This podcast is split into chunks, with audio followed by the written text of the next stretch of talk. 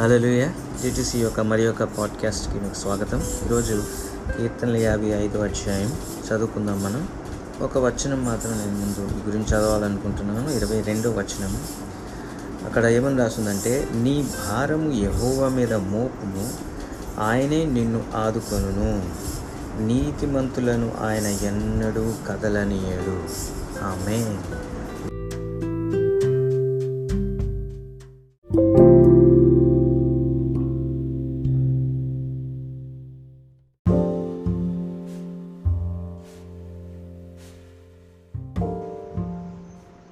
Lord అందరికీ వందనాలు. మరి ఈరోజు మనము యాభై ఐదో కీర్తన మొదటి నుంచి చివరి వరకు చదువుకున్నాం కదా. ప్రతి ఒక్కరు చదివారు కదా.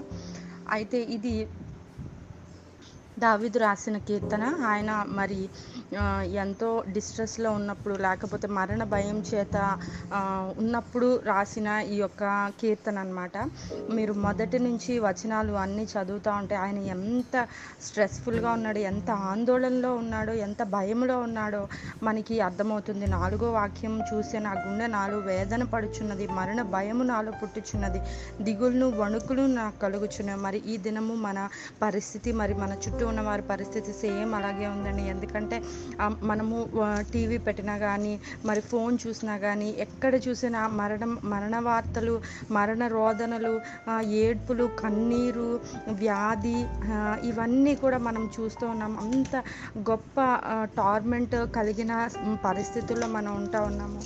అయితే మనము అందరి వల్లనే కాదండి. ఎందుకంటే మనకి ఒక ఆశ్రయదుర్గమైన దేవుడు ఉన్నాడు. ఏంటంటే ఈ యొక్క కీర్తనలో అంత బలహీనుడుగా దావిది కనిపిస్తాడు మొట్టమొదటి వచనాల్లో మనం చదువుతూ ఉన్నప్పుడు. కానీ మనము పదహారు వచనంకి వెళ్ళినట్లయితే అయితే ఇక్కడ ఏమని రాయబడి ఉందని అయితే ఇవన్నీ ఉన్నాయి. అవును నా జీవితంలో నేను చాలా బలహీనపడి ఉన్నాను. మరణ భయం చేత చుట్టుముట్టి ఉన్నాను నేను. నేను చాలా భయపడుతున్నాను. నాకు ఎక్కడికైనా వెళ్ళిపోవాలని ఉంది ఈ పరిస్థితుల నుంచి మాయమైపోవాలని ఉందని మొత్తం ఆయన రాసి పదహారులకు వచ్చేపాటికి. అయితే నేను దేవునికి మొర్ర పెట్టుకుందును. ఇవన్నీ నా జీవితంలో జరుగుతున్నాయి. అవును ఐ వాజ్ వీక్ నేను వీక్గా ఉన్నాను. కానీ నేను ఎప్పుడైతే దేవుడికి మొర్ర పెట్టుకుంటానో అప్పుడు యహోవా నన్ను రక్షించును. ఆమెన్. దేవుడు మన దేవుడు గొప్ప దేవుడే అన్నాడు ప్రతి పరిస్థితుల నుంచి రక్షించగలిగిన ప్రతి పరిస్థితిలోంచి రక్షించగలిగిన శక్తి కలిగిన దేవుడే అన్నాడు అలాగే పద్దెనిమిదిలో మనము చూసినట్లయితే నా శత్రువులు అనేకులై ఉన్నారు. ఆయనను వారు నా మీదకి రాకుండానట్లు సమాధానం కలుగజేసి ఆయన నా ప్రాణమును విమోచించి ఉన్నాడు. అంటే దేవుడు ఏం చేసి ఉన్నాడంటే విమోచన అన్నదానికి మరి ఇంగ్లీష్లో ఏం రాయబడి ఉందంటే రెస్క్యూ అంటే కాపాడడం అనమాట ఎంతో ఇదే చాలా చిక్కుల్లో పడి ఉన్న వాళ్ళని కాపాడడానికి. ఇప్పుడు మనము ఏదైనా వరదల్లోనూ లేకపోతే సైక్లోన్లో చిక్కు పడిపోయిన వాళ్ళని మరి సహాయ బృందం వెళ్ళి కాపాడుతుంది దాన్ని రెస్క్యూ అంటారు. అంటే ఎంతో చుట్టూ వాళ్ళ చుట్టూ కూడా ఎంతో అదేంటి ఆపద ఉంటుందన్నమాట. అటువంటి పరిస్థితుల్లో నుంచి కాపాడబడడం ఆ, ఆ యొక్క మాటని ఇక్కడ రాయబడి ఉన్నది విమోచన అని. మరి మనం కూడా అటువంటి పరిస్థితుల్లో ఉన్నప్పుడు దేవుడు ఏం చేస్తాడంటే మనల్ని రెస్క్యూ మనల్ని కాపాడే దేవుడే అన్నాడు. ఆయన అబద్ధమాడే దేవుడు కాదండి. ఇరవై రెండవ వచనంలో నీ భారం యహోవా మీద మోపుము. ఆయనే నిన్ను ఆదుకొనును. నీతి మంతులను ఆయన ఎన్నడూ కదలనేడు ఇది ఈరోజు మన వాగ్దానము. ఏంటంటే నీతి మంతుల్ని ఆయన ఎప్పుడు కూడా కదలనివ్వడు. అంటే కదలనివ్వకపోవడం అంటే ఏంటి? షేక్ వాళ్ళ యొక్క పొజిషన్లోంచి వాళ్ళు కదల్చబడరు అని చెప్పి దేవుని యొక్క వాక్యం చెప్తుంది మనకి. ఎటువంటి గొప్ప ఆపదలు మన చుట్టూ జరుగుతున్నా కానీ ముప్పై నాలుగో కీర్తన కూడా ఒకసారి చూసుకుందాం. దీనికి రిఫరెన్స్గా ముప్పై నాలుగు పదిహేడు. నీతిమంతులు మొరపెట్టగా ఎహోవా ఆలకించును వారి శ్రమలన్నిటిలో నుంచి విడిపించును. మరి ఇప్పుడు ఈ పరిస్థితులు మనం చూస్తూ ఉన్నప్పుడు చాలా ఆందోళన కలుగుతుంది. అయ్యో మనకు తెలిసిన వారికి ఎలా అయిందా? మనం మొన్నటి వరకు మాట్లాడామే వీళ్ళతో పరిచయం కలిగి ఉన్నామే వీళ్ళతో సంబంధం కలిగి ఉన్నామే. వాళ్ళకి ఇలా అయిపోయిందా అని చెప్పి మనకి చాలా బాధ కలుగుతుంది వేదన కలుగుతుంది. కన్నీళ్ళు వస్తాయి. చాలా వీక్గా అయిపోతాం ఎమోషనల్గా చాలా నీరసం అయిపోతాం. కానీ కానీ దేవుడు ఏం చెప్తున్నాడంటే నువ్వు మొరపెట్టినప్పుడు దేవుడు నిన్ను కదలనీయడు. నీ పరిస్థితుల్లో దేవుడు గొప్పగా ఆయన తన బలాన్ని చూపిస్తాడని దేవుడు చెప్తున్నాడు. అయితే మనం ప్యానిక్గా అవ్వచ్చు. మనము బలహీన పడవచ్చు ఒక సమయంలో. మరి దావీద్ లాంటి వాడే బలహీన పడినప్పుడు మనం బలహీన పడడంలో అది తప్పేమీ కాదు. కాకపోతే ఆ బలహీన పడి అదే ప- పొజిషన్లో కంటిన్యూ అవడం పాపం అండి. అదే చింతలో అదే ఆందోళనలో ఉండడం అది మంచిది కాదు. ఎప్పుడైతే మనం వాక్యం చదువుకుంటామో మనకి విశ్వాసం కలుగుతుంది. ఆ విశ్వాసంలో మనం ఏం చేయాలంటే ఆ యొక్క ఆందోళన ఓవర్కమ్ చేసి సాతాన ఇంకా అబద్ధాలు చాలు. నా జీవితంలో మరి ఇంకా ఇలాంటివి రిపీట్ అవ్వవు. నా జీవితంలో ఎప్పుడు ఇలాంటివి జరగవు. నేను విశ్వాసంతో ఉన్నాను. దేవుడు నన్ను ఏది ఏమైనా కానీ దేవుడు నన్ను కదల్చబడనీయడు. నీతిమంతులను ఆయన ఎల్లప్పుడూ ఆదుకునే దేవుడుగా ఉంటాడని మనం సాతానికి చెప్పే వారంగా ఉందాం.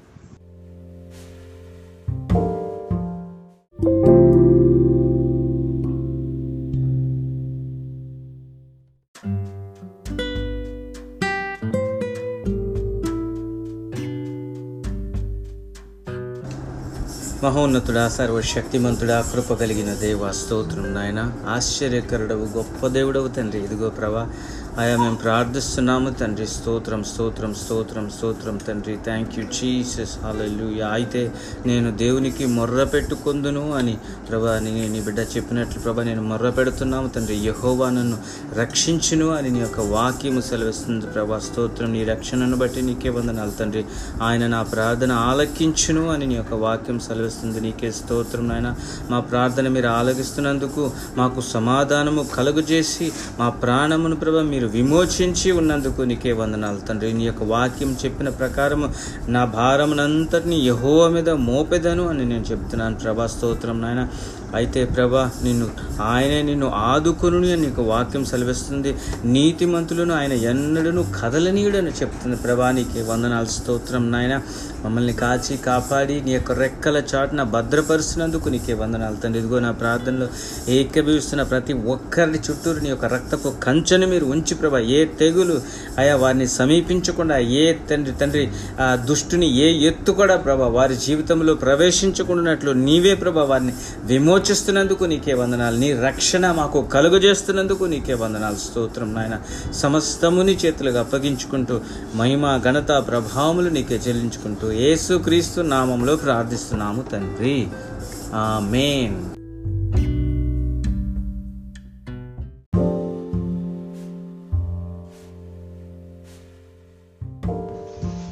హాలెలుయ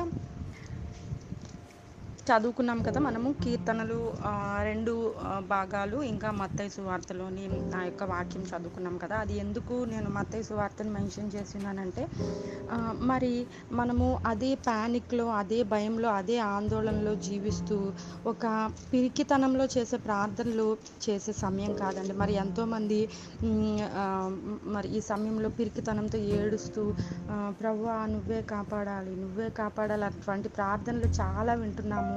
అయితే దాన్ని చూసి మనకి ఇంకా పిరికితనము భయము ఆందోళన వస్తుంది కానీ విశ్వాసం పుట్టదు.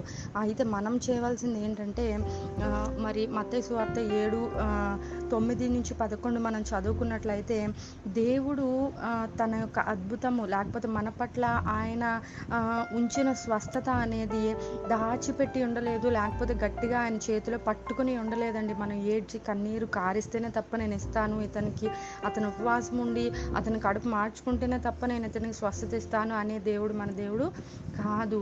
కానీ మనము దేవుని దగ్గర నుంచి ఏమైనా తీసుకోవాలంటే ఎలా తీసుకోవాలి? మనము అంతకుముందు వాక్యాల్లో కూడా చూసుకున్నాము. ఫెయిత్ మాత్రమే విశ్వాసం మాత్రమే మన మెరకిల్ని మన దగ్గరికి తీసుకొస్తుంది. ఆ యొక్క రక్తస్రావం కలిగిన స్త్రీ ఏ విధంగా చేసింది? విశ్వాసముతో ఆమె తన మిరకిల్ని తన యొక్క అద్భుతాన్ని తీసుకుందండి యేసుక్రీస్తు దగ్గర నుంచి.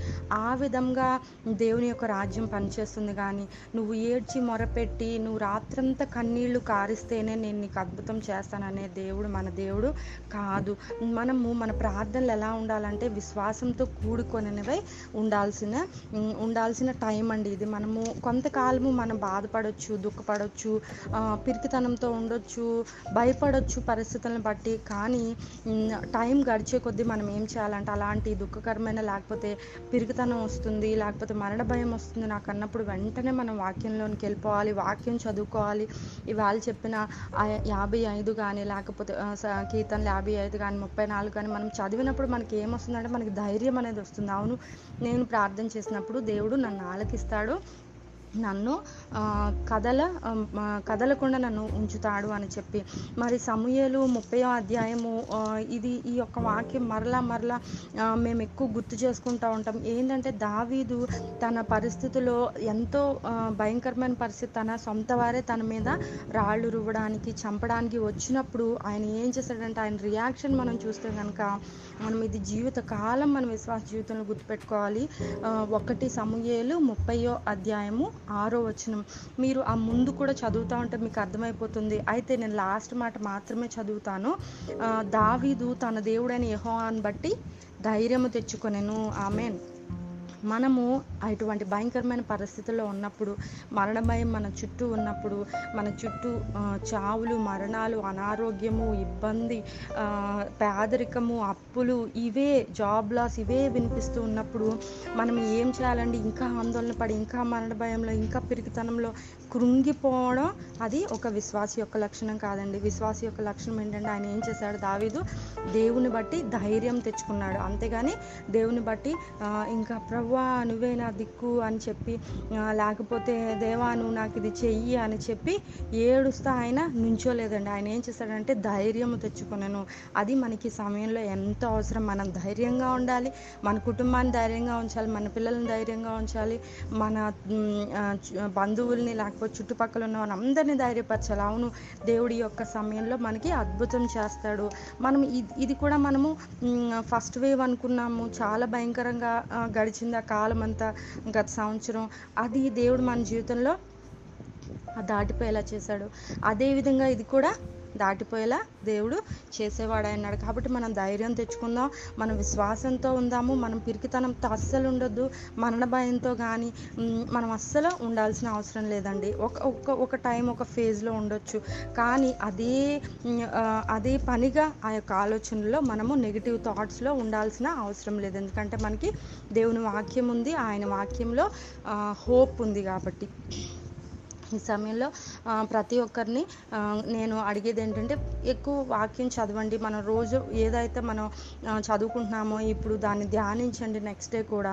ఆ తర్వాత ప్రేయర్లో ఎక్కువ గడపండి. దేవా ఇలాగా మీకు తెలిసిన వాళ్ళు ఎవరైనా ఎఫెక్ట్ అయి ఉండి అనారోగ్యంలో ఉన్నారు లేకపోతే హాస్పిటల్స్లో ఉన్నారు వాళ్ళ గురించి ప్రార్థన చేయండి విశ్వాసంతో ఉండండి. కానీ ప్యానిక్ మాత్రం భయపడ్డం మాత్రం లేకపోతే ఆందోళన పడడం పిరికితనం మాత్రం ఈ సమయంలో వద్దని చెప్పి నేను దేవుని వాక్యం ద్వారా చెప్తున్నాను. మనం ప్రార్థన చేసుకుందాము. ప్రతి ఒక్కరి గురించి మీ కుటుంబాన్ని రోజు కూడా ఏసుక్రీస్తు రక్తంలో మీ కుటుంబ సభ్యులందరినీ ఏసుక్రీస్తు రక్తంలో కప్పండి. ఉదయం మీరు బయటకు వెళ్ళేటప్పుడు వచ్చేటప్పుడు ప్రతిరోజు కూడా వాక్యం మీ నోటి మీదనే ఉండాలి. తొంభై ఒకటో కీర్తన చదువుకున్నది మనం అది మెమరైజ్ చేసుకుంటూ అది నోటి మీద మనకు ఉండాలి. రోజు కూడా మనం అందరి గురించి ప్రార్థన చేద్దాము. మీకు తెలిసిన వాళ్ళ గురించి లేకపోతే మన దేశం గురించి మన దేశంలో ఉన్న హాస్పిటల్స్ వ్యవస్థ గురించి ఆ ఆ యొక్క ఆక్సిజన్ కొరత గురించి ప్రతి విషయాన్ని ప్రేయర్లో జ్ఞాపకం చేసుకోనండి. దేవుడు అద్భుతాలు చేసే దేవుడు. పిరికితనం మాత్రం ఈ సమయంలో మనకు ఉండకూడదు. మనం ధైర్యంగా ఈ పరిస్థితిని ఎదుర్కొందాం. దేవుడు ఈ యొక్క భయంకరమైన పరిస్థితుల నుంచి మనకి ఒక గొప్ప సాక్ష్యం ద్వారా మనల్ని విడిపించబోతున్నాడు. దేవునికి స్తోత్రం.